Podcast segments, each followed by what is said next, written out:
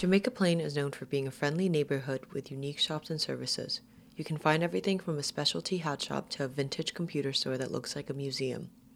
Daniel Lopez Ospina has been living in JP for almost 35 years. He is the co owner of New Leaf Flowers, one of many small businesses that received funding from the city of Boston during the pandemic. When I moved here, Jamaica Plain was uh, is a relatively affordable about to live.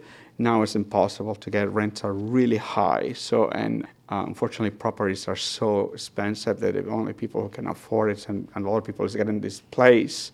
And that affects my, my business a little bit, but uh, bringing new money to help to develop new housing is going to be a good idea. And it's Other longtime businesses in JP agree that the neighborhood has changed.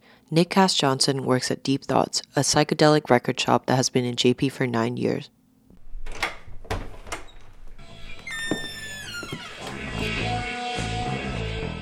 The demographics have slowly been swinging, I don't want to say to the right, but, you know, t- towards yuppiedom. So, you know, having some affordable housing will balance out, you know, it's like for every yuppie that's admitted to the neighborhood, so too there will be a punk rocker or an artist or a poet.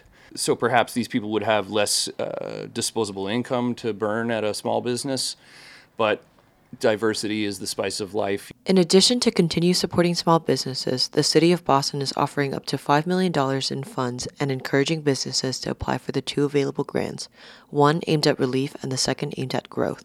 What the city is doing right now, especially during COVID, uh, it was essential for us to survive. Obviously, more support, kind of promoting the neighborhood as a, as a place to people to come and shop. For WTBU, I'm Ann Wynn in Jamaica Plain.